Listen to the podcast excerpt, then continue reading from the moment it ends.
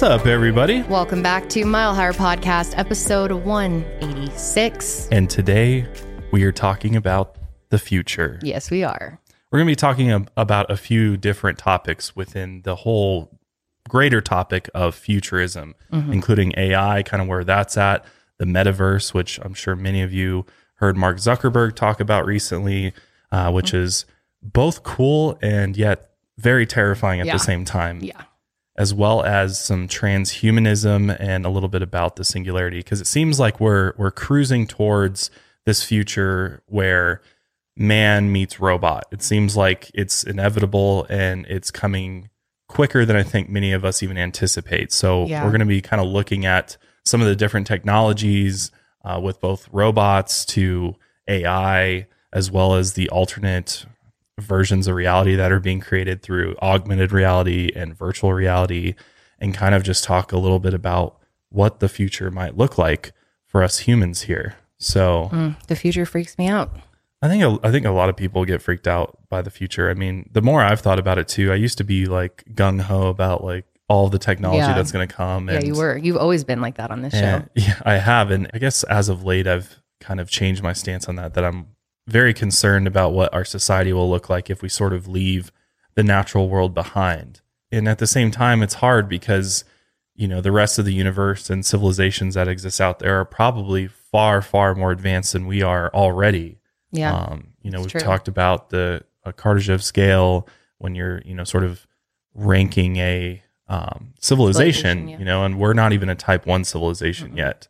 Uh, and there's type four or five um, out there in the universe. So, According to the Kardashev theory. yeah, according to this this theory, right? Because I mean, we don't know for sure if there's life out elsewhere in the universe, um, but but we could be way behind others. yeah, I mean, we could look most like likely are. cavemen here on Earth Yep. compared to other civilizations out there in the stars. So hmm I think I think it's one of those topics that a lot of people just don't really think about because you know we're so caught up in the present moment and the technology that we have right now that we don't even think about how far technology has Yeah. come from Mhm. like the 19 so if you're going to look at 1922 versus 2022 the Yeah. worlds are So different. Completely different worlds. completely Yeah. i mean we're talking It's honestly insane. it, it would be it would be a huge obviously huge shock to somebody if they were to time travel from 1922 to 2022 and Yeah. and see our world and, and vice versa i mean we'd be like whoa like this is completely different. But then you think of what it's going to be in 2122, right. And we're probably going to look outdated old as as shit. Yeah. I mean we're gonna look ancient Yeah. to them. Yep. and at i mean at that point just at the rate technology is increasing i mean the computing power of the of the computer chip is literally like doubling in in performance every year and the you know ai machine learning the the algorithms that are are being created as a result of artificial intelligence um, it's truly incredible what what we're what we're actually creating but at the same time it's like what does that world look like for us humans when our world all of a sudden becomes filled with artificial intelligence. I mean, we already carry artificial intelligence in our pocket around with us with Mhm. Siri, right? On our wrists. on our wrists, exactly. Or Alexa, and Alexa's now in our vehicles. Alexa's Mm-hmm. in our house, and you know, it's inevitable that we are going to be forced to interact with artificial intelligence Yeah. at, at some point. and then unless you go and live off off the grid. Well, it hasn't been hard to force people to do it so far. I mean, people have really gotten comfy with all of the technology we have now. It's just we're used to it.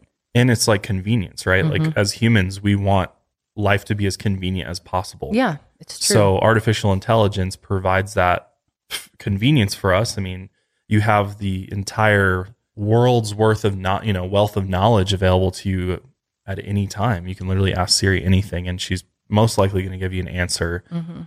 that, you know, you obviously didn't know. So I don't know. It's the future is very interesting. So we're going to dive into a bunch of very interesting topics within futurism here. But this episode of the Mile Higher Podcast is brought to you by Upstart, HelloFresh, Third Love, and Pretty Litter. Also, before we get started, we wanted to let you guys know that if you are still doing some holiday shopping, that you should check out Higher Love Wellness because we do offer 10% off to all of our Mile Higher listeners. It's code HOMIES. And yeah, check it out. Okay, you ready to jump into the future? Let's jump into the future. So, futurologists are people who study how human society has progressed to where we are today, as well as the rate at which technology is advancing in order to predict what human society will look like in the future. Sounds like a very cool job. Mm-hmm. These predictions include how humans will live, work, eat, travel, and socialize with each other. Futurologists want to see how technology might change every aspect of human life. That truly would be a fascinating career. Yeah, seriously. I don't even know how you even do that. Like, how do you even do that? You just How like do you get the training for it and or stuff? go to Yeah. school to learn Yeah. about what doesn't exist yet? Yeah, that's Yeah. confusing. I guess you I guess you probably take like either technology that we have and you sort of start theorizing about what you know how that technology will evolve over Mhm. time. and how it's already evolved and Exactly. I'm sure there's a method to it. Futurology or future studies is the study of how society might advance socially and technologically based on current events and trends. Futurism equals art movement, and futurology equals future studies. Before we dive into some recent predictions futurologists have made, let's take a look at some of the things past futurologists have gotten right and what they have gotten wrong. So in 1999, a science fiction writer named David Gerrold gave a tech magazine a description of what he thought the future of computers would look like. His predictions ended up being shockingly accurate, and he basically predicted the invention of smartphones and how they'd work. He predicted that in the future there'd be a device the size of a deck of cards that would combine a television, cell phone, calculator, voice recorder, music player, camera, pocket organizer, and a beeper into one device. and that probably sounded so insane back then. They're like, what? All of those functionalities in one device? Mm-hmm. He also said that this device would be able to translate speech from any language, and he even predicted that the device would have a personal assistant function that sent texts, booked reservations, and arranged transportation when asked verbally. David called the device a PITA, which stood for Personal Information's Telecommunications Agent. It would also probably stand for pain in the ass, he said, because having all that connectivity is going to destroy what's left of anyone's privacy. Mm. And Ding, boy, ding, was he right. God. Yeah. I kind of like the PETA. PITA. That's a good pita name. bread. I want to call my phone my PITA. Your PITA. That's Yeah. what it is. David's predictions all basically became true. Smartphones are basically a continuously advancing version of the PITA, complete with personal assistants like Siri that can do things like translate speech and read or send text from our voice commands. He also predicted how much of a pain these devices would end up being and how bad they'd ruin our personal privacy. Because decades before David's PITA prediction, a book titled Future Shock was published in 1970. And Future Shock was written by the famous futurologist Alvin Toffler and his wife Adelaide Farrell. And the couple wrote the book as a prediction of what might change in the future of human civilization and how these changes might affect us. The book was a bestseller, and two years later, it was turned into a documentary. It's kind of a creepy one. The book's main idea is that in the future, humans will suffer a sort of psychological sickness in response to an overload of advanced technology called future shock. The author describes this sickness as a natural human reaction to being surrounded by too much technology that is advanced too quickly for us to keep up with it comfortably. Do you think people are already starting to suffer from this sort of psychological sickness from our technology? I think so. Through social media and stuff, like the amount of people that are having mental health issues as a relation to technology. I mean, social media is technology, and I, I would say that would be fall under the sort of this future shock. Yes, I would completely agree. I think it's, I mean, everyone has experienced some type of technology addiction too. Right. And just feeling like you're constantly checking in on it or you, you can't get off of it or that every free moment you have, you want to pick up your phone or look at your watch or Video whatever it games. is.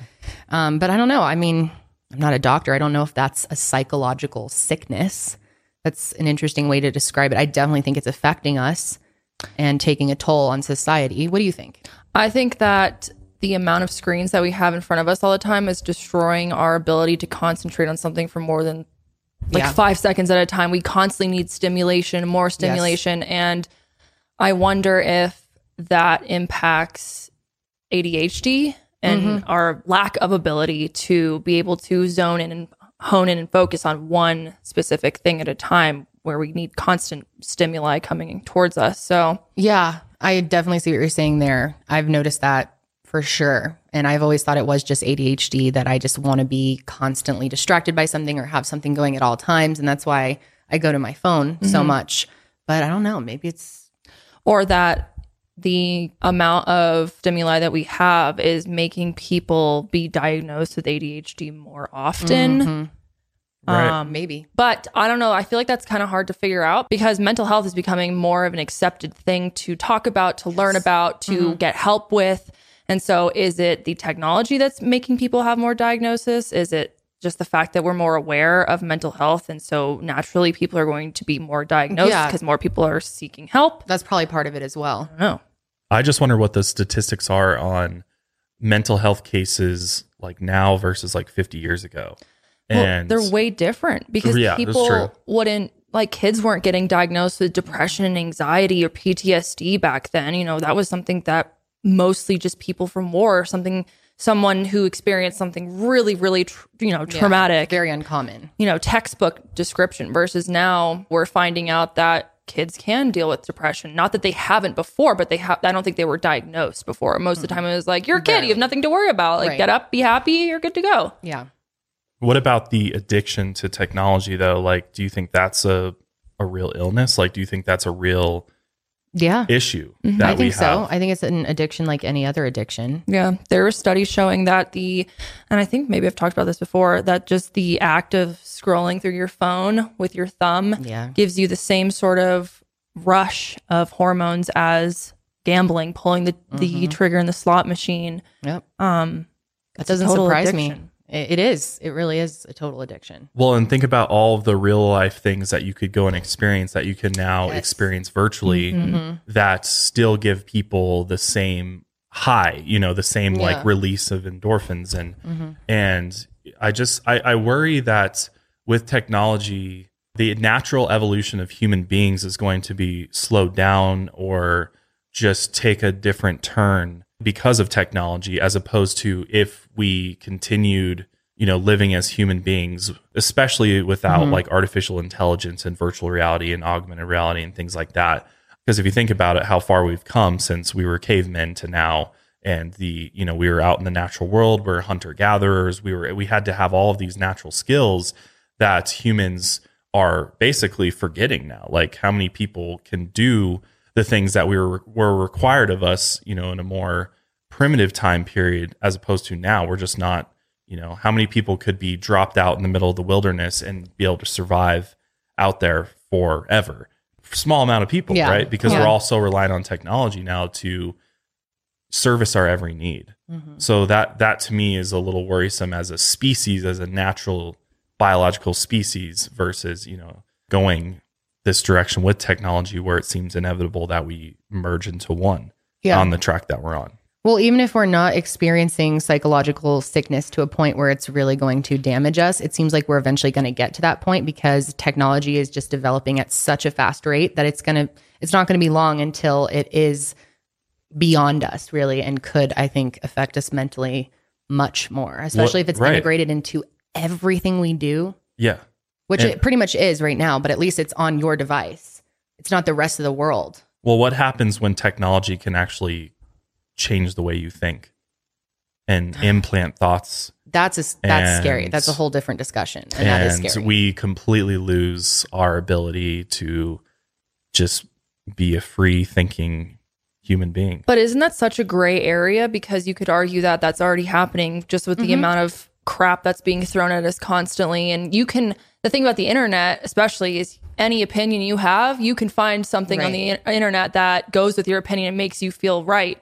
But at the same time, you know, it's kind of a gray area of when does the technology really start to affect our free thinking or our ability to make our own decisions? I feel like in some ways that's already been taken from us. Yeah, I completely agree. I think that's totally where we're headed and that it's already started. And it's not just going out and finding any opinion online that fits you. Your phone is automatically going to serve you those Right. opinions the more it knows you. So, are we having a very biased version of everything when we get on our devices? Absolutely. 100%. So, it is affecting free thinking. yeah not only is it affecting you know our ability to think freely but also it's affecting the natural world around us and unfortunately we've decided to go a route where technology is being prioritized and created to serve the needs of human beings as opposed to serving the natural world and mm-hmm. things like you know the convenience of Amazon Prime shipping to single use plastics to all these things that make our life more convenient and our day-to-day you know life more convenient is coming at a cost to the natural world around us. So it's like eh, I feel like that can you know is contributing to the sickness uh, that is this technological overload we're all experiencing is like Completely agree. Can we go back from a life without Amazon Prime two day shipping? Can we go back from a life where you could just, you know, you can just roll into the grocery store and get whatever you need mm-hmm. off of the shelf? And I feel like a lot of us could go back to that life just fine, but the majority, I mean, people are used to it now. We're used to living the way we are, and, if people are stubborn. rip that away, what happens? It's people not going to be out. good. Yeah. people freak out. So that's really what this author Alvin Toffler was was trying to get across in his book was that if we paid more attention to how we change the world, we could harness the power of technological advances to make the world a better, more democratic and more peaceful place to live as opposed to sort of the direction we've headed instead. And and obviously there's you know, it's more complex than that. There's huge corporations that are involved in and creating this technology and the amount of money that's being made and it's just like we have all this technology and we are able to have all these cool virtual experiences but it's like how come we're still not able to reverse climate change yet how come we're still not able to you know pull all the plastic out of the ocean obviously there is technology out there that's Why isn't more developed. technology But yeah. resources being Right. put towards things that can essentially save us Right. in the end? Yeah. especially like big billionaires like Elon Musk and Jeff Bezos. Like rather mm-hmm. than like launching to the stars Right. and like trying to colonize other planets, why don't why don't they use those technological resources and make this planet habitable for the future? And it's like, Yeah. I was going to say. well, what money is there into going into space? What, it, Probably what do you think lot. it is? You think that th- potentially they're going to go out and mine asteroids and make Maybe and find some new energy source out there or something? Or is it know. what is it to start their own colony. just get them off the planet because they know the planet's doomed? Yeah. That's sometimes how it feels. I don't know why their reasoning is, but I'm sure they have plenty of reasons. I'm sure they have plenty of reasons. And I'm sure they're mostly financially motivated. right. And what's going to be best for them and their their you know checking account versus the world. Mm-hmm. I'm sure Bezos is already looking at a place to like build a space hotel. Yeah. You know, how can I milk? tourism, Right. tourism. Yeah. How what how can I charge people to Mm-hmm. utilize this technology I've created and this base that I've created on the moon or Mars or whatever he ends up colonizing? So I mean, could you imagine if all of a sudden Expedia's like type in going to the moon Yeah. and it Yeah. pops up? yeah, It's like we can And get you in next week. Yeah. I 2 mean, p.m. launch. and time. that sounds insane right now, but 20, Yeah. 30, 40, 50 years from now, is it that insane? No. I don't know. it's not. And, you know, 20, 30, 40, 50 years from now, what is the planet going to look like? And if things are continuing the path, going down the path that they are right now, it's not going to look good. And it's only a matter of time before we can't survive here. So the rich got to go somewhere. You know, if you have the money to get the fuck out and go live on Jeff Bezos' new territory where it's nice and not burning around you, and, you know, But you're in a bubble. why wouldn't you? Yeah, but at least you'll be saved, right? And Mm. your family will be saved. And Yeah, but there's seven billion of us, so I know. guess who's going to be able to go? People the richest of the rich. yeah. Meanwhile, you've got people living on this planet who still don't even have clean water, don't have electricity, don't even have internet access, and it's like Imagine having the money that these guys have and not doing stuff for that. I just, I just don't know why you wouldn't want to be the hero of the world. Like if Mm-hmm. you're this rich and this wealthy and this smart and you have this technology at your disposal, like if it were me, Mm-hmm. and maybe that's the difference between you know them and us. It's like we care about other people and they just don't care.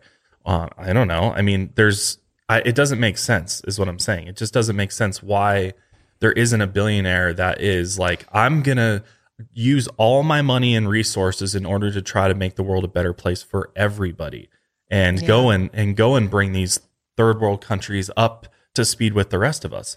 And I, I know what the answer is, is because there's no making money from that. You know, like how do they make money? They're going to expend a ton of resources and cash, mm-hmm. but how do they get that back other than, They you know, the moral than- satisfaction Yeah. of doing it? And is that a unfortunately, driving factor for them? Probably Right. not. Right. So let's talk about some more predictions here. Some futurologists out there have predicted that we'll be carrying a lot less around with us in the future. Cryptocurrency.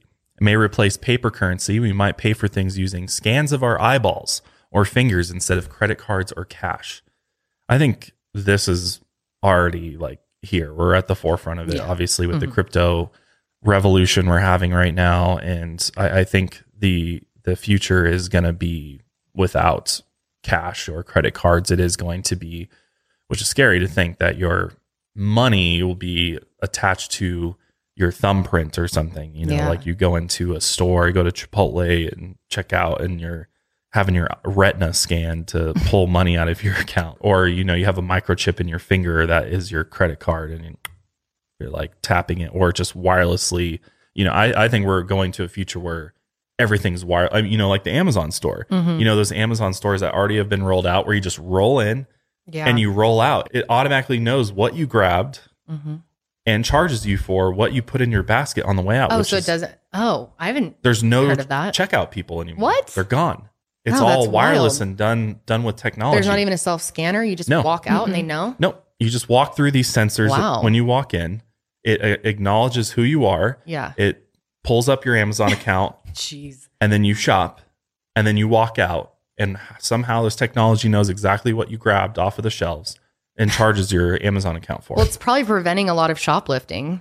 There's one plus to it. True, true. But But now also I'm thinking about future crimes. And if someone's eyeball gets them into their bank account, how many people will be forced, yeah. you know, have, ah, I can't even think about it. It's, or people's yeah, people's biological limbs start getting oh stolen God, and taken that's out. going way further than I was. oh, I thought you were saying like No, I just meant start like they were going to force them to go to the bank and show their eye. But No, I think know. people just start digging people's Josh has to take it way further. Josh's like, no, we will be taking the eyeball out of the. that is crazy to think about, though. It won't be stealing wallets, it'll be But- stealing eyeballs. I have to say, like, there is a part of me that thinks, like, that's kind of convenient, especially for me, because I always forget my wallet. I'm always losing things, losing credit cards. It's totally Happens to me all the time. And that's how they get us with all this shit. Is you start thinking, oh, that's kind of nice. That's convenient. also a technology that's becoming, you know, is up and coming in the US that's already implemented in China and other places is facial recognition technology. Where in like China, they use that shit heavily mm-hmm. in order to police the population and keep track of pretty much all of their citizens. And that world really scares me where, you know, they do have this facial recognition software where they can, you know, which from a crime perspective Right. makes sense. Cause yeah, mm-hmm. facial recognition technology, we're going to catch way more criminals. Oh, yeah. Think of all the crimes that could be solved right now. Yep. If there, if we all So scan many. into this facial So recognition, many. and But yeah, it's scary. but the flip side is like the abuse of power with that. You Mm-hmm. you get especially in the hands of a government. If a government has that, the amount of control that they gain as a result is limitless, pretty Mm-hmm. much because we're all we're all just you know scanned into the system. Because nowadays, I mean, you can still disappear without a trace, and nobody can ever find you. But if there's facial recognition technology, then that's going to completely change change things. Another technology that is becoming more and more popular is the use of remotely operated drones for surveillance and crime prevention. Um, that's starting to be used. We saw it used in the search for Brian Laundrie over, you know, the Yeah. Carlton Reserve. I mean, drones are also definitely a part of the future. Amazon has already developed Prime Air, which they'll use to deliver your packages via a drone. Which I feel like we've heard about Prime Air for a long time. Does it, are we actually seeing it at all? Uh, I believe it's rolled out in in some uh, higher populated areas, Hmm. or at least they're still testing it. But I, I think it's going to be implemented. I mean, it's inevitable that'll be implemented. Because think about how much more efficient it is to just fly a drone to some, you know, versus send a driver through traffic and and through all these, you know, all these routes to get to someone's house when you can just fly it directly to them. But with how many people get multiple packages, sometimes a day from Amazon, think of what the sky will look like. It'll be filled with fucking drones. You go outside, it'll just be like, yeah. Maybe they'll dress them as birds. Oh, maybe that's what they are. the birds Prime are now. birds. All birds are fake. Oh yeah, that's a theory. Birds aren't real. maybe not. I don't know. But that's kind of crazy because an Amazon delivery driver, like you said, has a truck with hundreds of packages in it so Yeah. they can make stops you know along the way whereas a drone i mean i don't know but i would assume is only holding one to two It is. packages Yeah. maybe Couple things, so yeah. what it drops it off then has to fly all the way back to the Mm-hmm. distribution to get another one i feel like that's almost wasting more time So they would need a lot of drones. right. Either a lot of drums, or I think the more Drones. you said drones. drums, or more realistically, I think it'll just be like their fastest level of shipping you can pay for. Mm. So if you want it like same day delivery, it'll rather than it go on a truck, it's going to come from a drone. yeah. okay. Or if you want it right now, like I think that's the thing is like you want this product right now. Okay, well we'll have a drone deliver it to you within a half so hour. because if you want something right now, just go to the store and get it. Right, but we're in a world of convenience. People don't, you know, think about a lot of our ad reads and stuff. It's like all about is going be convenience. the It's- death of us, though. these I brands feel are that way. creating technologies and product lines Mm. and subscriptions that are all delivered to your door because ultimately the goal is to not go out to the stores anymore. It's to get everything at home. especially during after hours stores close so what happens Yeah, if it's 11:30 and you want an Xbox well Best Buy is closed so your best bet is to go and use the drone to get it to you cuz drones don't sleep But then it becomes a, a a question of, you know, is it, you know, who owns the airspace and do you own the airspace above your home? Like, can you protect your airspace from a drone? Like, if an Amazon Oh, drone yeah. flies Can over, you shoot that bitch can out you the shoot sky? it down? Like, is that legal? And so that's that's where they're kind of hung up right now, is because they have to figure out how they're going to actually police Oh, the skies yeah. and how do you know whose drone it is? How do you Mhm. know, you know, what's the difference between that drone and that drone? And before you know it, if there's a bunch of drones flying around, you could have Joe Schmo over here with his drone and he's spying on Yeah, people. that's and a big concern. There's going to be an issue with that. So there's going to have to Mm-hmm. be some way to police the skies when it comes to drones. And I, I don't think How they do have you- an answer to yeah, that right now. Keep your own airspace.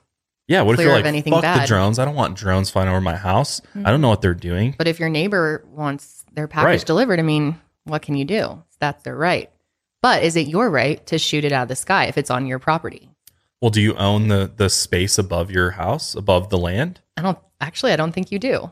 I Or don't do think- you? I don't know but if you do for how Wait, high up cuz a can you plane do flies that? over your head Right. Yeah. so yeah, like that's true. to how for like what 30 feet in the air Yeah. so as long if as it's drone's like, like, in 40 your feet backyard, can you shoot it I don't know or throw a rock at it or whatever? Can you if it's on in your yard? Well, the other thing too, that now I think about is that they'll probably have them fly at a certain altitude where it's too high, and then most people won't notice it, and it'll actually lower down Mm. When onto the it's- property okay. of where it's delivering, which would make sense versus like you know, Yeah. I'm like Going through jetting through your everyone's yards. backyard, Yeah, yeah, like yeah. Okay, that makes you more sense.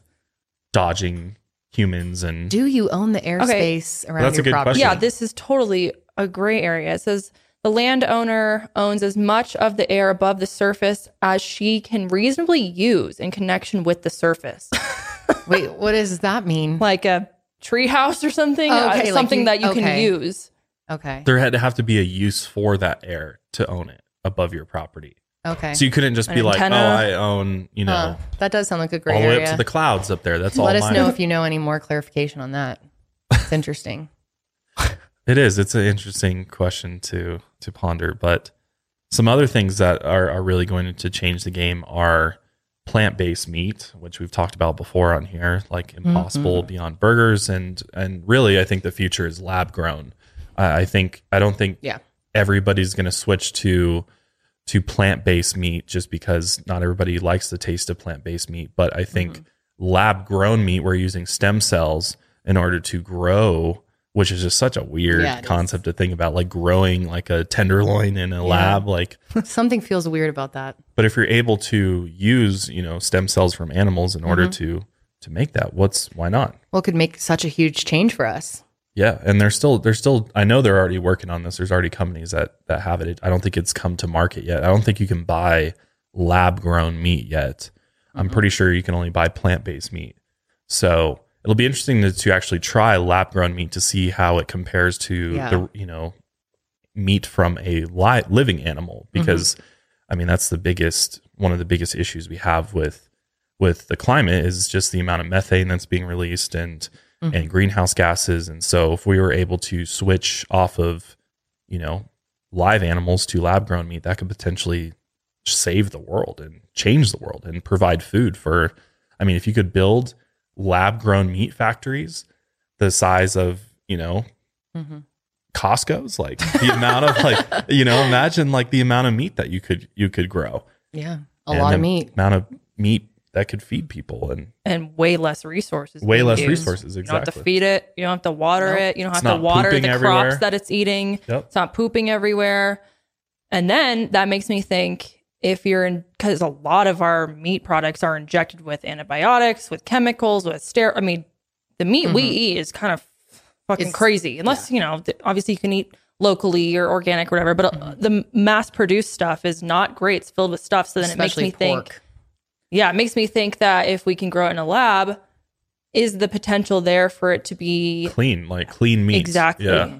Exactly. Yep. I think so. I think I think it's definitely I think it's the future because I just don't think it's what I mean with the population rising, you know, beyond 8 billion people. I mean, god, what 50 or 100 years ago we were like in the millions of people on the planet and now we're it's exploded to billions.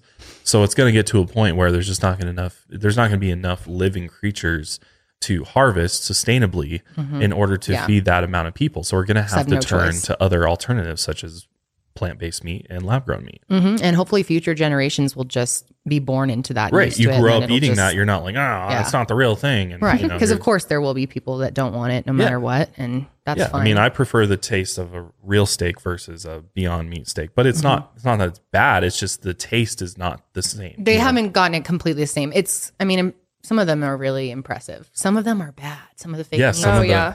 but some of them, pretty good. especially I feel like, like it could get a lot better. what have they not made plant based yet? Like, like a you can't as far as i'm aware you can't go to the store and buy like a piece of steak like a sirloin impossible steak. It's ground most of the time. Yeah, and i know that other places of the uh, country and world offer a lot more products for uh, plant-based meats but i know in colorado it's not great. It's really not great it has grown a lot though i will Mm-hmm. say like when i stopped eating meat three years ago it was like there was like nothing in the grocery store that was it was Yeah. like Gardein and it tasted so remember bad it was Yeah. terrible yeah, guarding. and there was It's all right.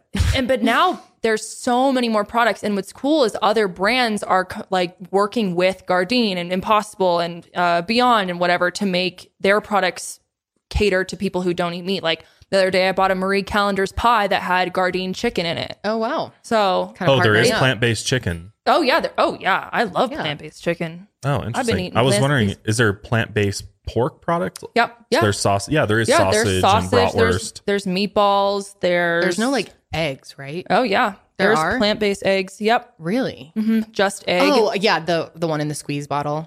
Yeah, I and then they like, also is it sell actual ones- physical egg? Oh no, not that I'm aware of. yeah, I don't. But I know that they sell like frozen egg, like patties, you know, quote Mm-hmm. patty. yeah, Um, but it is growing rapidly. it is. It's a huge industry. Yeah. It'll only continue to grow. So that's one thing that we can look forward to in the future. With everything else kind of looking bleak, hopefully that can be.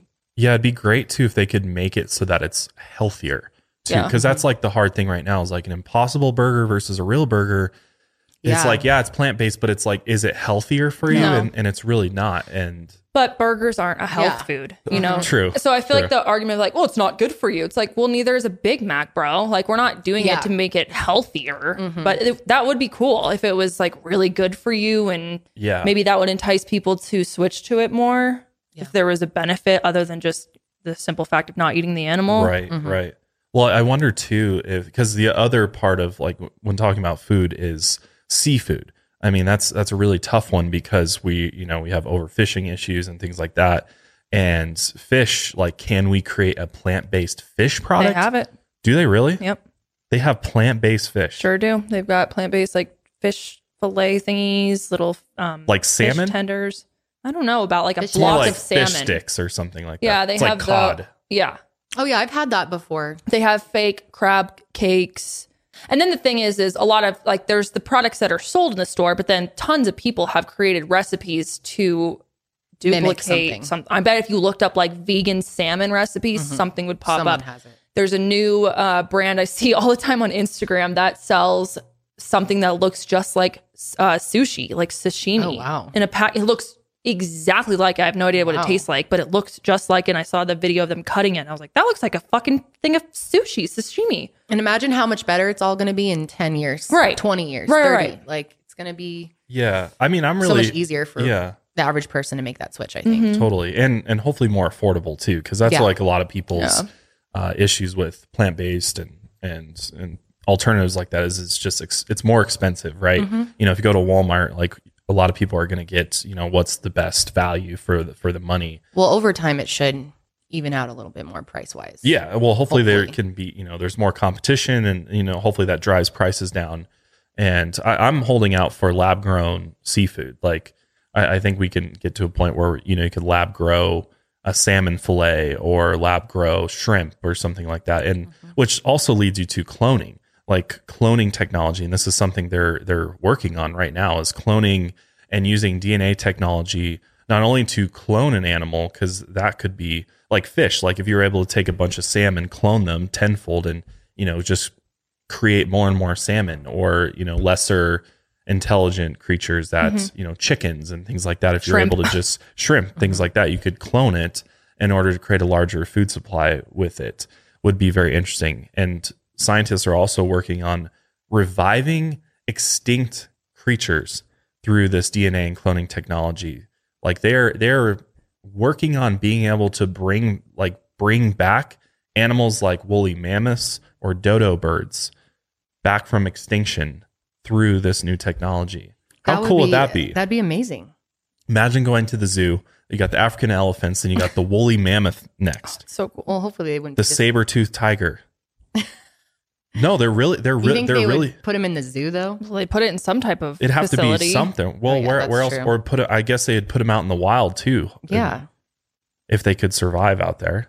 that'd be crazy to have dodo birds. Mm-hmm. A lot of interesting things happening with DNA technology.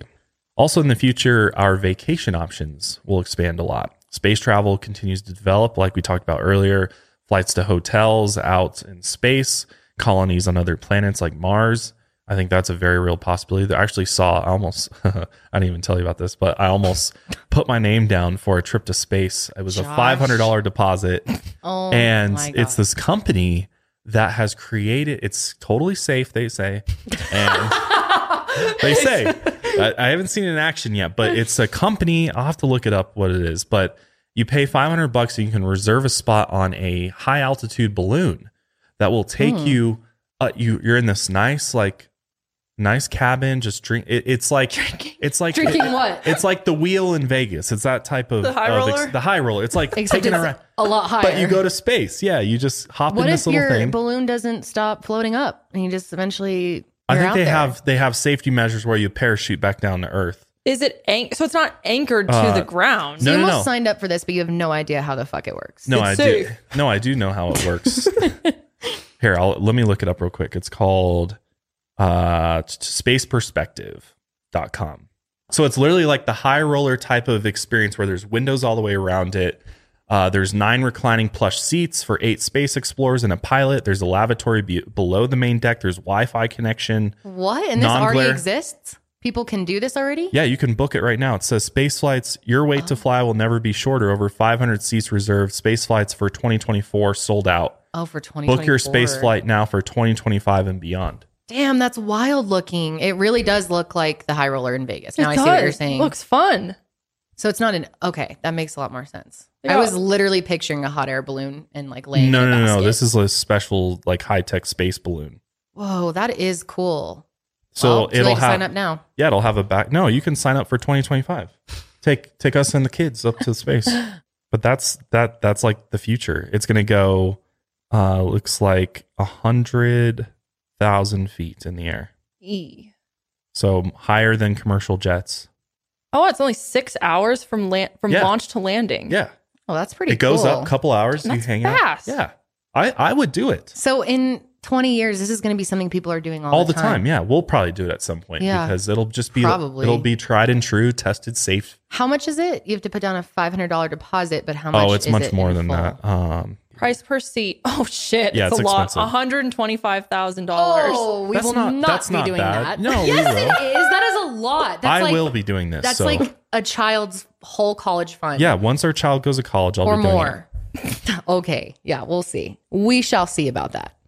Oh, there's Wi-Fi on board. Thank God for that, people. Oh, good. We can upload. That way you can post. Yeah, you can post to, to We'll lo- do live stream. Yeah, live stream from space. That'd be lit. All right, we are going to take a quick ad break and then we'll be right back. The next topic we're going to talk about is artificial intelligence because this is one that's already heavily integrated into our lives and is going to continue to change the way we live here on Earth. Because humans already rely on artificial intelligence for lots of everyday things, and you may not even know that you're using artificial intelligence when you actually are, like autopilots on planes, ABS in cars, algorithms on social media platforms like TikTok and YouTube, or virtual assistants like Alexa and Siri are just some a few examples of uh, AI technology we use on a day-to-day basis. And with the rise of advancing AI, millions more AI engineers will be needed in the workforce in the coming decades. Self-driving cars are one of the latest advancements in artificial intelligence.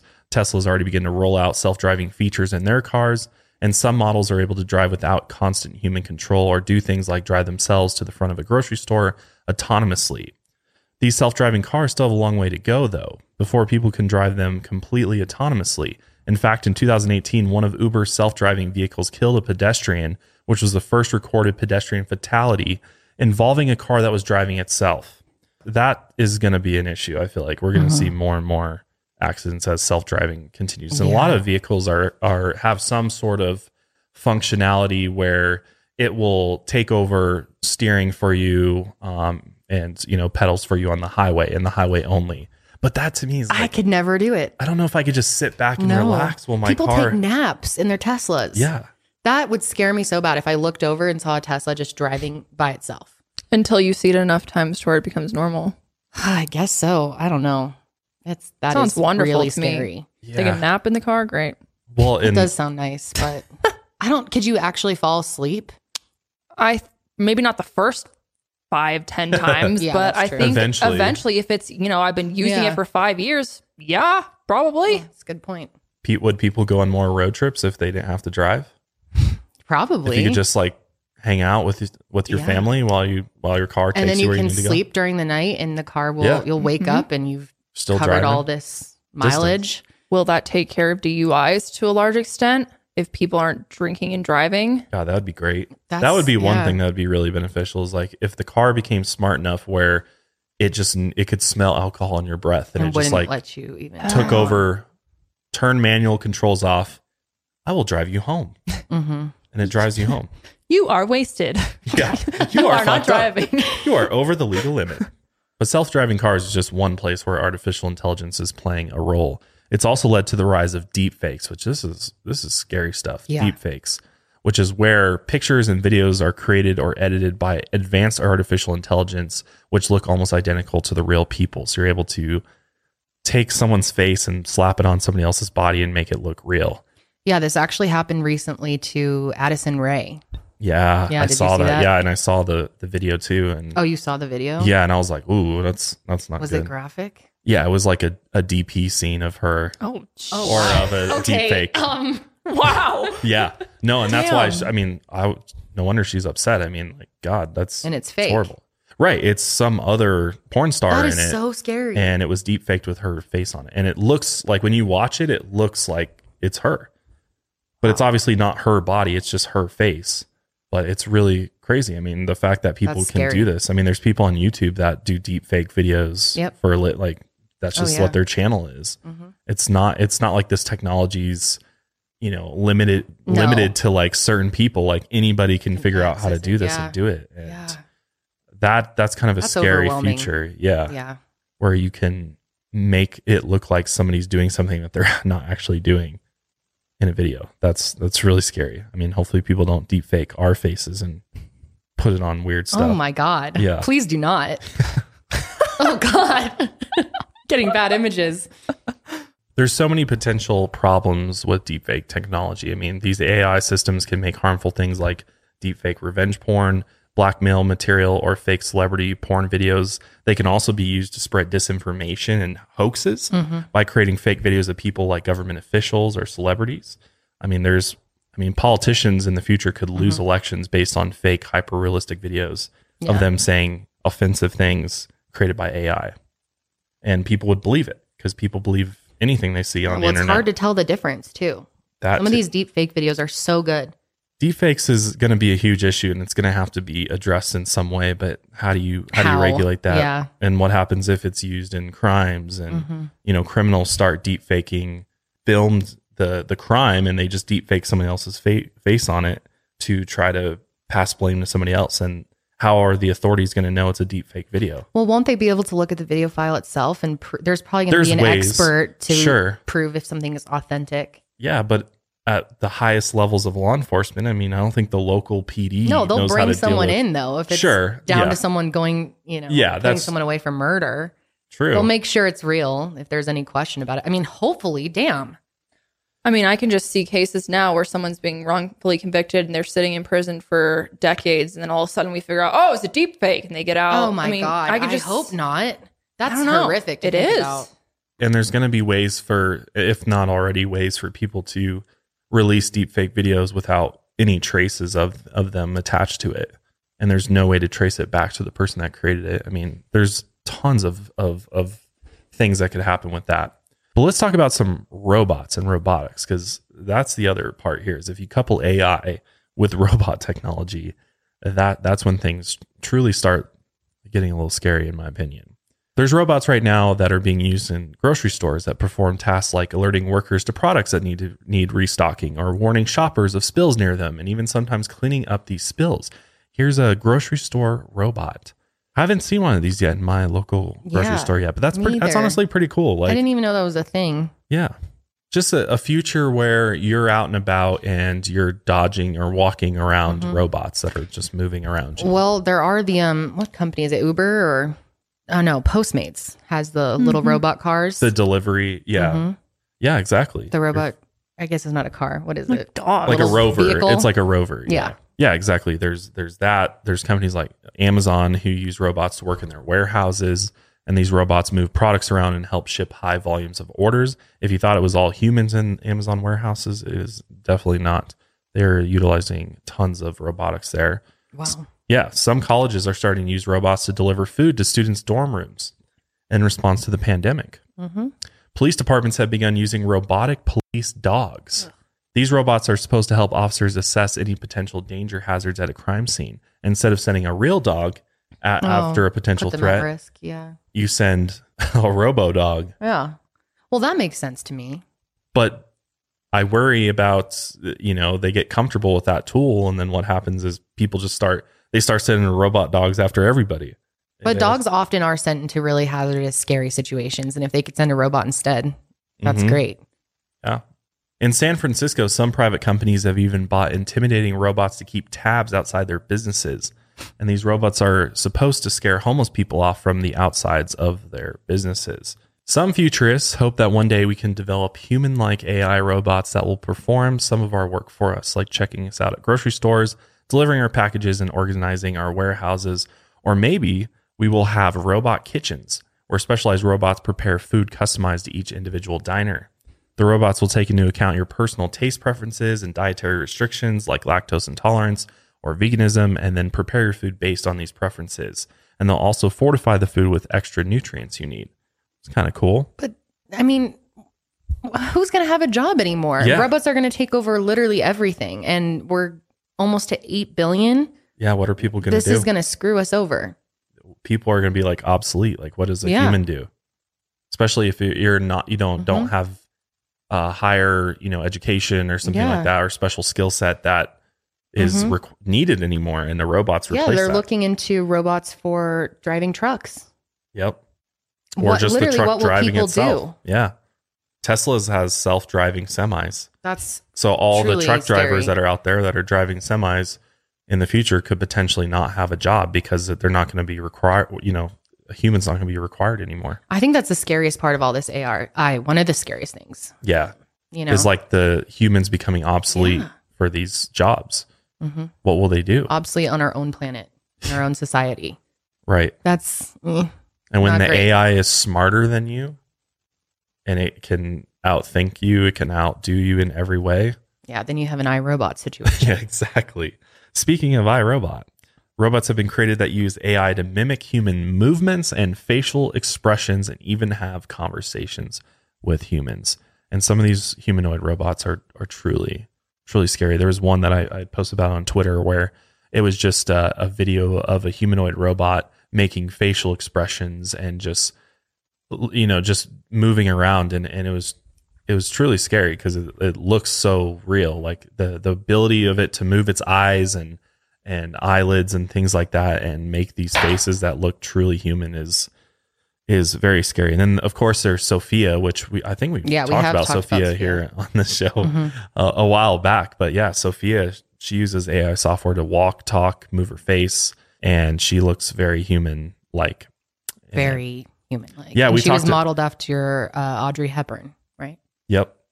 And re- I, I now remember wh- why we talked about her is because she was the first citizen robot that was given citizenship by Saudi Arabia. Mm-hmm. Yep.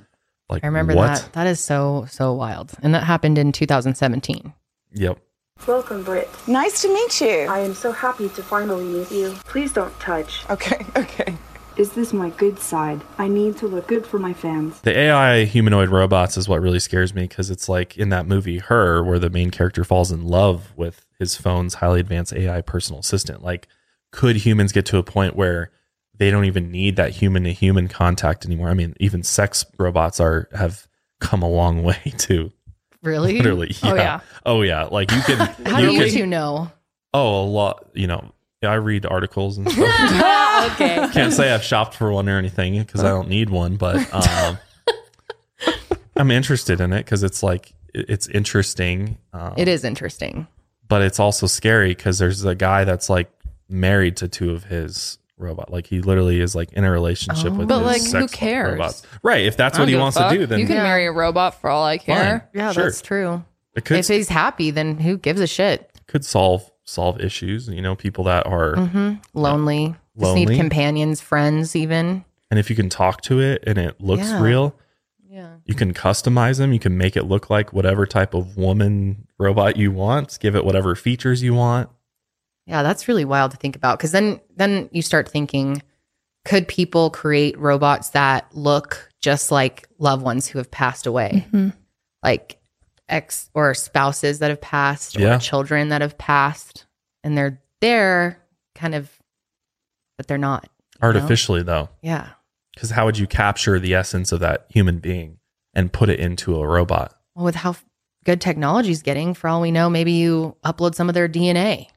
And they're In the able to just extract the characteristics Maybe. from it. Maybe. I wouldn't or be surprised if something like that like, exists one day. if you had a recording of your loved one's voice and they could like Yeah. Mm-hmm. take that and have and like well, program remember it. they already ha- already started doing this with uh, holograms. Mm-hmm. They they did this on the Kardashians with her dad, Which was insane, was. dude. That was so realistic. Mhm. I and was then we shook. showed a clip, I think, on this show yeah, we did. of a mother uh, reconnecting with her daughter who had Yeah, passed away in a yeah. virtual world. yep. I don't know. That's I think that could get that could be very helpful. I don't But know. then again, are you you know is it losing the human touch? Right, Are we that's what I'm saying. Is the human experience you know is it going to change like completely? Like, are Yeah. we going to value humans the same way that we value robots? And Mm-hmm. are robots going to you know at what point do robots become one and the same with us? Like right. it's it's re- it's really crazy to wrap. It's it's kind of scary, honestly, to think about what hu- future human beings will be like and how will people even talk to each other anymore, or will everything be virtual and you know electronic? Is there going to be any face to face interaction? Any I know, hope so. hand I mean, holding with couples? Or like I think so. I think that stuff will still exist. maybe, hopefully. Hopefully, maybe there'll be a small portion of the population that lives that way, but the rest of the population lives in this interconnected world with where robot meets human. Literally an I, Robot situation. Well, this is this is an interesting type of robot too, called xenobots, and these are the first living robots. The xenobots were created from the stem cells of an African clawed frog, and scientists found that the tiny xenobots reproduced using kinetic replication, a form of reproduction that's never been seen before in any whole cell or living organism. Let that sink in. Xenobots are robots that can self replicate That's that is concerning. on That's their own. Extremely concerning. that is We don't even know what to say. yeah, that's like That's takes your beyond. takes your breath away. The scientists used AI to make the xenobots reproduce better using the kinetic replication method. And the fact that the tiny xenobots were a mix of biology and robotics and could self-replicate made some scientists concerned. However, researchers reassured them that xenobots' tiny size made them easy to wipe out if they get too if there's too many of them. You just kind of click a button and then they all die. Yeah, or you squash them like little Oh, you bugs. Smash them like Yeah. that. So But let's let's move into this world of virtual reality and the metaverse because this is this has kind of been you know the buzzwords lately out there with Mm-hmm. Mark Zuckerberg renaming his company to Meta. But before we get into that, we're going to take our last break and we'll be right back. So let's talk about virtual reality and augmented reality, which I just want to define the two real quick. So augmented reality is basically when you use a phone uh, is the most common way. For example, Pokemon Go, which we part partaked in when Per- which what did I say Partaked partaked in. We did I was trying to say that partake. quickly in Pokemon Go. when it first came out. yeah, we were into it for a while there. So fun. So that's Oh, it was so augmented reality because you use your phone and you're like looking around to find the Pokemon, and the Pokemon are there, but Mm-hmm. But it's yeah, right. it's obviously the real world still there. Yeah. and you don't need anything other than a phone or like Google Glass when that first came out years ago. And you know that's allowed you to kind of see, like, look through these Google glasses. Did anyone like, actually the- use Google Glasses? There's though? one kid at my high school that bought had got actually got a pair, and he started wearing around at school and stuff. back in 2010. Yeah, yeah. Damn. I was like, how'd you get those? I think his Must dad have had some in. connection or something with Google, but Mhm. but yeah, And you they wear kind them of around the faded out. school? Yeah, he would just like wear them around all the time. Like, dude, you could be like cheating on all of your stuff with that thing. Like, you could have like a calculator up there. All, I, although I think the teachers figured out it was Google Yeah. Glass because he looked ridiculous with them on. Yeah, I It's was gonna like- say it's how like much this they look like regular It's glasses. like yeah, they don't look really like regular glasses. They just have like this little thing up here that projects like for you. Hmm. I believe I never even tried them, but augmented reality is is basically that where you or now like stadiums use augmented reality to do these really cool uh you know things with their mascots and stuff and you can like see it through your phone. Whereas virtual reality is where you actually wear some sort of device and you're transported from the real reality into this virtual one that's being powered by a computer or gaming console or something like that. And we bought the Oculus Rift, the first gen when it came out Oh yeah. where you I plugged it into my gaming computer and then we could fire up these virtual reality games. Yeah, the coolest part about that actually in my opinion was you can use Google Maps on it and look up any place, like even your childhood, you know, hometown or old house Yeah. or Disneyland or whatever it is and it'll take you there and you can look around and get a 3D view of you know, different place different parts of the world. Yeah, that was the coolest part of it to me was playing with the the Google Maps. And I'm sure the technology is way better than it was. Oh yeah, that was like using the first gen, so it was like kind of like it was uncomfortable and like if you looked a certain way or Yeah. if it wasn't on just right, Yeah. it would like you'd kind of like be able to see out around you. But now they're getting so much better than they used to be. And half of the experience I really think is the sound. The sound's Yes. amazing. It's Yes. it's just like The surround Mm-hmm. sound while also being immersed in this world, like you really feel like you're transported yeah. out of out of the But reality. I can't do it for longer than 20 minutes or so before Yeah. I'd get sick. Yeah, that's what, that's what I've never understood. Is like there's people that hardcore game these VR games. Mm-hmm. Well, you're you must get used to it. yeah, yeah. And just for perspective, like I was wondering just myself from 2014 and 2018. So this is probably far more, but the total number of active virtual reality users worldwide is forecast to be around 171 million as of 2018. So it's now four almost four years later.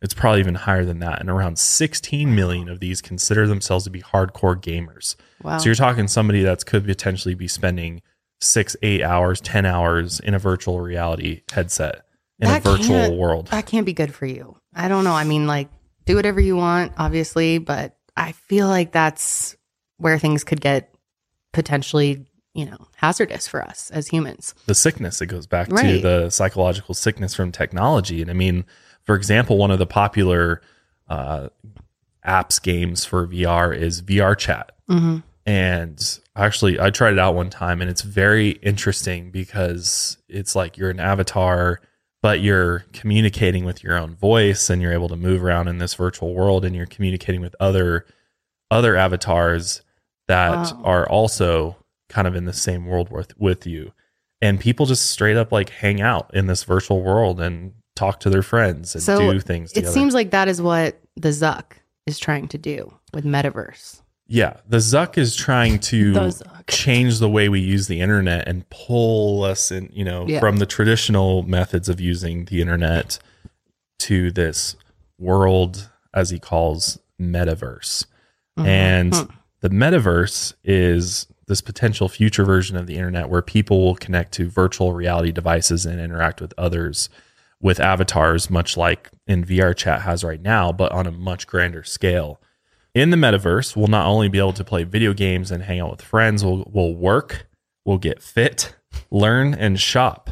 We'll attend VR meetings, take VR city tours, hang out in VR clubhouses, shop in VR stores, attend VR concerts. That's kind of cool though. if you think about it, you know, obviously it's way better to go to a real concert, but if you're just chilling at home at night and it's like, oh, so and so Kacey Musgraves is playing tonight, you know, tune in. I'd be like, hell But yeah. it's an avatar of Kacey Musgraves. Oh, it's just an avatar of her. We're I thought all it, avatars. I thought it would be like there's an actual concert. Well, and here's a someone's clip. VR filming We'll play from a clip of a, a, con- a VR concert here.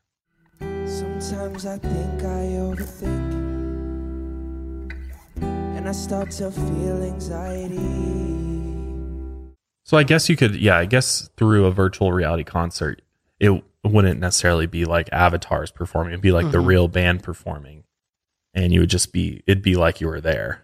But some of them are avatars. It yeah, looks like. yeah, that's what I'm saying. Is I think in certain like in Hmm. the metaverse, it would be avatars of the people performing live, which is weird. Like, would you guys want to go to a. No. virtual concert or the real I can't thing? see myself really wanting to use virtual reality for anything other than feeling like I'm transporting somewhere. Like I said with the Google Maps, yeah, attending a concert virtually, attending something virtually. I could see myself enjoying that, but just to hang out there with some other avatars, I don't understand. There's no part of me that would want to like hang out with you guys in a little fake room in a spaceship Well, when I can see you in person. think about when FaceTime just started becoming popular. I feel like a lot of people are probably like, why would you necessarily want that? You could just call them up.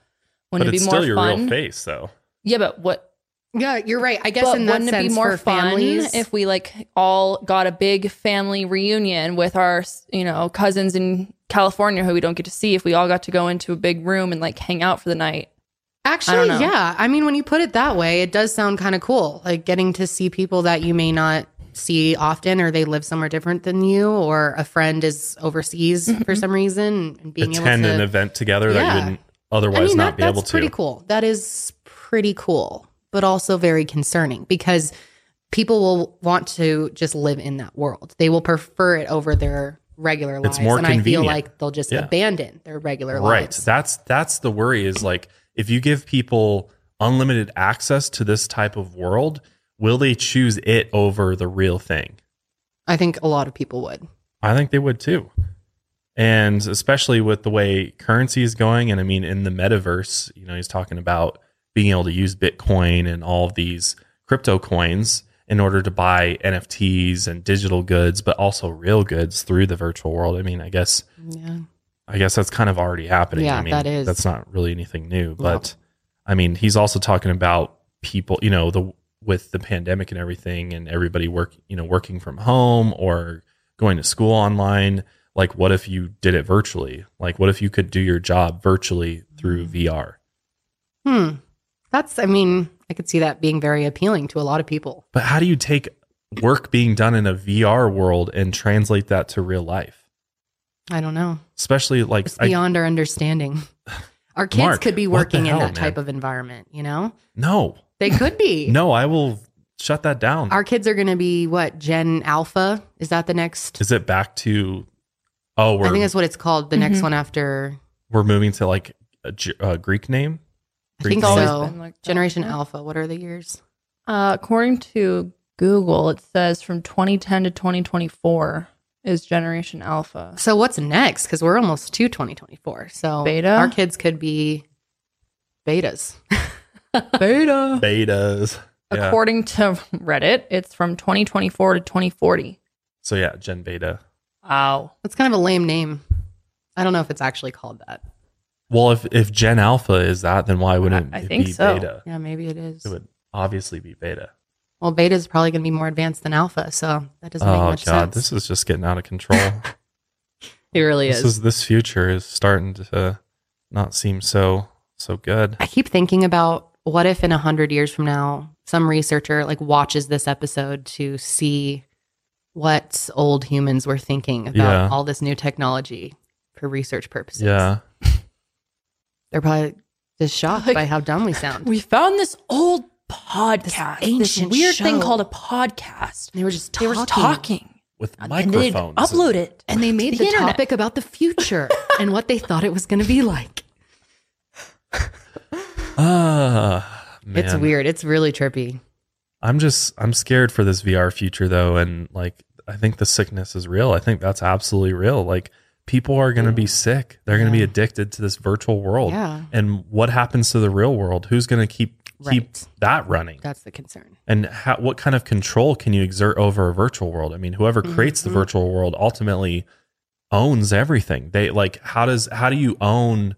I, I guess you know with blockchain and everything. I guess there there's methods to doing transactions in this type of world, but it's like how is that how is that going to be regulated? How you know what if you do a crime? What if you kill somebody in the VR world? Does that translate to a Yeah. real world offense? Like I was thinking about that too. If- how would that work? yeah. Because I mean, you know that Grand Theft Auto is going to be a VR game before you know oh it. my god. Oh, And people are going to be running around in about. VR and Grand Theft Auto, murdering people, going on ramp. Like, what is that going to do to the human psyche? What's that going to do to people? How is that going to translate to real life? Is it going to translate? Or are people going to be able to keep what's virtual in the virtual world? Or when they come out of the virtual world, they're like, oh, I did that in VR, no problem. I'm going to go in the real world and do the same thing. Everyone felt so bad for our parents growing up because we had computers and like cell phones were just starting. We are the ones who are really going to be screwed with our kids because this stuff is absolutely insane. It really is. And it's getting just so out of control. And the rate that it's developing scares the shit out of me. Truly. Yeah. I worry about the the control aspect too, the ability to control I mean, you can really control the narrative if we're all plugged into fucking Mark Zuckerberg's metaverse, you know, like you know, we already have issues with these big tech corporations doing, you know, censoring and things So, like that. So it's I like, have a question about the metaverse. Why is he not wearing VR goggles in the video? well, he's talking about I, I think he's talking about having some sort of augmented reality as well. So it's like VR and AR together. I How think would you view it though? Yeah. Maybe I've heard people talking about contacts, maybe. Yeah. It's hmm. going to be some wearable technology. And, and in the video, I believe it is some like contacts or something, lenses you put on your eyes that you just wear that allows you to see this whole other virtual world without having to look any different. So you won't even be able to notice if someone has their device on them. right. That's That the scary weird. part. Yeah. Is what are How they will actually teachers seeing? deal with that? Literally, how? yeah. How do you, how do you, All right, kids, leave your contacts at the door. like what? no, it'll be, the class will be in the, wor- in Yeah. the virtual world That's so weird. where it'll be controlled from there. But then it's is like, what, weird? real world becomes obsolete at that point. So then if, what like happens if people just check out of the real world and they only live their life in the virtual world? What happens to those people in the real world? They're still Well, going to they have age. to They're still, still going to eat, right? eat, and drink. and- And, yeah. so they have to get off at some point, unless someone just is doing everything for them or they're hooked up to machines. Mm?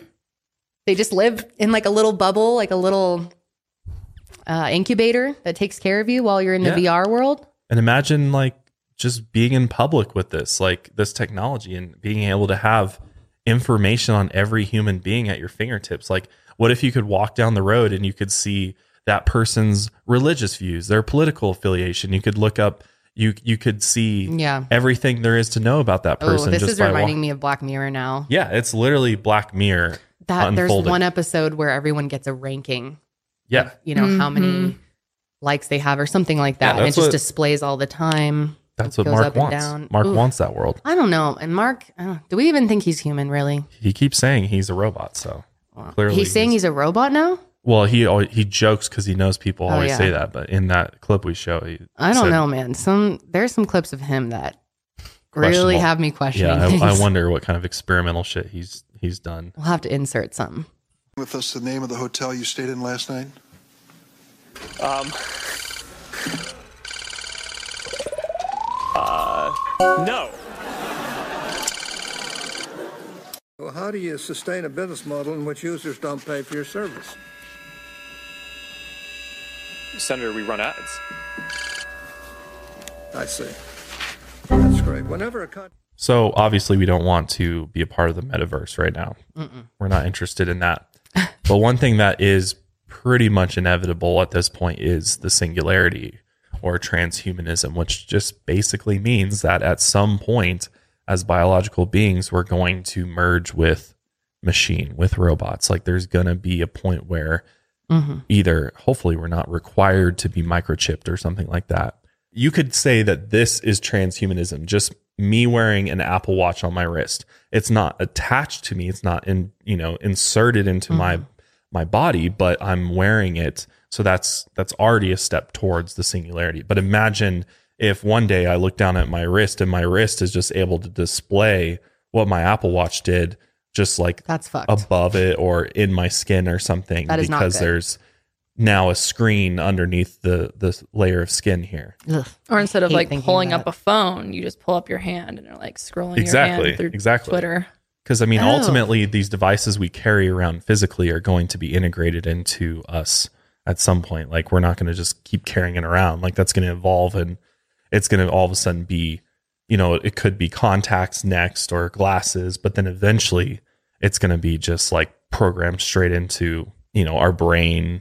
The different body parts are going to be infused with technology. Like Neuralink, Elon Musk company is trying to cure diseases in the brain like depression, schizophrenia, blindness, and even paralysis. And I think he just tweeted about it yesterday. He was like, no promises basically, but he believes that. And this is like one benefit of it is like it technology allowing people who are quadriplegics or um, paralyzed in some way to have the ability to use those functions again, like use those Yeah, those limbs amazing. again. If you could take somebody who's paralyzed in a wheelchair and with technology allow them to walk Yeah. walk again, like Yeah, that would be really cool. or or you know cure blindness or be able to see again, like that's Mm-hmm. that's the benefits of this technology. But it's like with all of these benefits, there's obviously negatives that come along with it. And Like it seems like there's more negatives with all of this stuff. yeah, But I don't know. Maybe I'm just thinking negatively and I Well- haven't seen enough of the positive. Right, and he's he's saying that the it looks promising, but again, we until we see this technology actually do what he says it's going to do, it's just a, a pipe dream at that point. Mm-hmm. But you know, Neuralink's just one example. But for a long, long time, futurologists have been predicting that the singularity is going to happen where the two sort of become one, the kind of that I, Robot mm-hmm. future world where our world is, you know, there is no difference between a robot versus a human because we are kind of one and the same. You know, we're cyborgs basically with this technology. That's horrible. I really hope I'm dead by then. that just sounds so awful. but what if it allowed you to live beyond No. the normal lifespan? Would you do it? No, No? no, not interested. Even if you were immortal, what if it allowed you to just live for as long as you wanted to? Then you could just definitely opt out not interested in that. I don't want to see how this shit ends. no, Or what about designer babies? What if we have the ability to actually edit the genes of Mm, don't like our baby. I do not and like make them look exactly like we want, be the exact gender that we want, weird. be the exact eye color that we want? I understand like if um a parent really wants a specific gender, that's a little more like understandable to me. I wouldn't personally choose to do that, but I get that a little more. I think it could get dangerous when you start picking out their physical features. That's That's what that's they're working on. Really scares me. CRISPR, the gene editing tool. CRISPR. CRISPR is the gene editing technology. Have you there run your right baby now. through the CRISPR yet? They're like, my baby's going to be an NFL player. Yeah, Yeah, well, my into child's going to be on Broadway. yeah. Can you actually choose their personality traits or just their physical characteristics? Well, can, what is personality? What is that linked to? See, that's the thing is I believe it's connected to your soul and your Right. you know consciousness. well, we don't even know what the soul is. right, but we don't exactly. So it would just be biological traits. It'd be anything genetic that you could Mm. do. So unless you think genetics plays into someone's personality, No, I don't. Mm, I haven't thought about it much, honestly, but Our genetics my first answer is genetics have something to do with or is it just physical traits that genetics controls? Oh, genetics? Yes. I meant I thought you meant physical characteristics. Yes, I think your genetics play into your personality, of course. Mm-hmm. You end up with, you know, traits from your parents and What if we could But- guarantee that our kids don't have anxiety or depression or something and or you know, some type of other extreme mental illness that you know runs in your family. Mm-hmm. Alcoholism even like making sure that your kids don't have the addictive personality. yeah. I don't know. But aren't I sometimes I feel like those things are things that humans go through in mm-hmm. order to evolve. That's what I'm saying. That's what I'm saying is I so think it's kind of fucking with that process. human evolution is going to slow down dramatically. It's going to be expedited by the technology because once the singularity hits, it's Yeah. just going to be the technology at the rate at which technology innovates is going to be uncontrollable at that point and and it'll it'll basically be you either join the technological singularity and live that way or you will be cast away. You will have to go live off grid or maybe there'll be communities out there that still live oh, according I'm to sure they would be, to- would be, yeah. old you know the, The old fashioned ways which would just be like how we live right now but everybody else is going to be living in this interconnected cyborg world where we're all interconnected with technology we're all Mm. we are robots I don't like this. I just don't like change. This is, mm. I like where we're at right now. I could ha- have everything just freeze and stay. I feel like we have just enough technology right now, almost too much. i think yeah i already, I already don't want any more. So many predict uh, Ray Kurzweil is a famous futurist at work for Google. He's predicted that uh, the singularity will occur by approximately 2045. That is not far away. That is No, not no that with how not- fast time's moving. I mean, we're rolling into 2022, so that's Yeah, 23 it's like years tw- from now. Yeah. That is scary. So we could be like at our kids' high school graduations and and they're Oh, all maybe cyborgs. it'll be at the they're meta- all like- metaverse. We can, like, have the graduation in the metaverse. See? That's the future, though. That's the future, oh, folks. oh. I hate it. I don't like this. So if you don't want to be a part of the future, we are going to form our own off-grid community, which Mile higher the mile community. Oh higher off-grid oh community where we will not that sounds so culty. there'll be no technology there. We will go back and do it the way our ancestors did. Even I'm- though your podcast is called Mile Higher. yeah, seriously, because we're taking it a mile higher. We'll But change now- it to mile lower. lower, We're going to yeah. take it lower then. Exactly. Because eventually it's going to get too high. I really want to know what those of you out there feel about this. Do you think the the rate that we're going is good and could ultimately save us? Because there's Yeah, definitely argument right. for that. Will When it you save us from extinction? Possibly can um, could help us solve a lot of problems, or is it going to create More so many more problems that it ends up destroying everything we really have? Or we all become controlled by one thing, and some AI somewhere in the power. I really want to hear your thoughts on this. Can we regulate it? That's the big question. Elon Musk even said that's his biggest fear. His biggest fear, and he's Mm-hmm. called out governments right now. He's like, they got to start figuring out how to regulate this shit because if this technology falls into the wrong hands, it's a scary dangerous. world that we're looking at. You know, there's this utopia that I Mm-hmm. think technology could take us to potentially, but there's also this dystopia that very well could exist that could be very frightening and very different from where we're at right now. So Yeah. Yeah. pick your pick your poison. My brain like hurts after thinking of all of this. I know. Just This a was lot. a this was a mile higher episode. Yeah, it really was. But that is where we're going to wrap up this episode today. We definitely want to hear your thoughts. And if maybe you want to see more episodes on topics like this and other things coming in the future, let us know. We will be back with a true crime episode next week. So look forward to that. But until next time, Keep taking your mind a mile, mile higher. higher.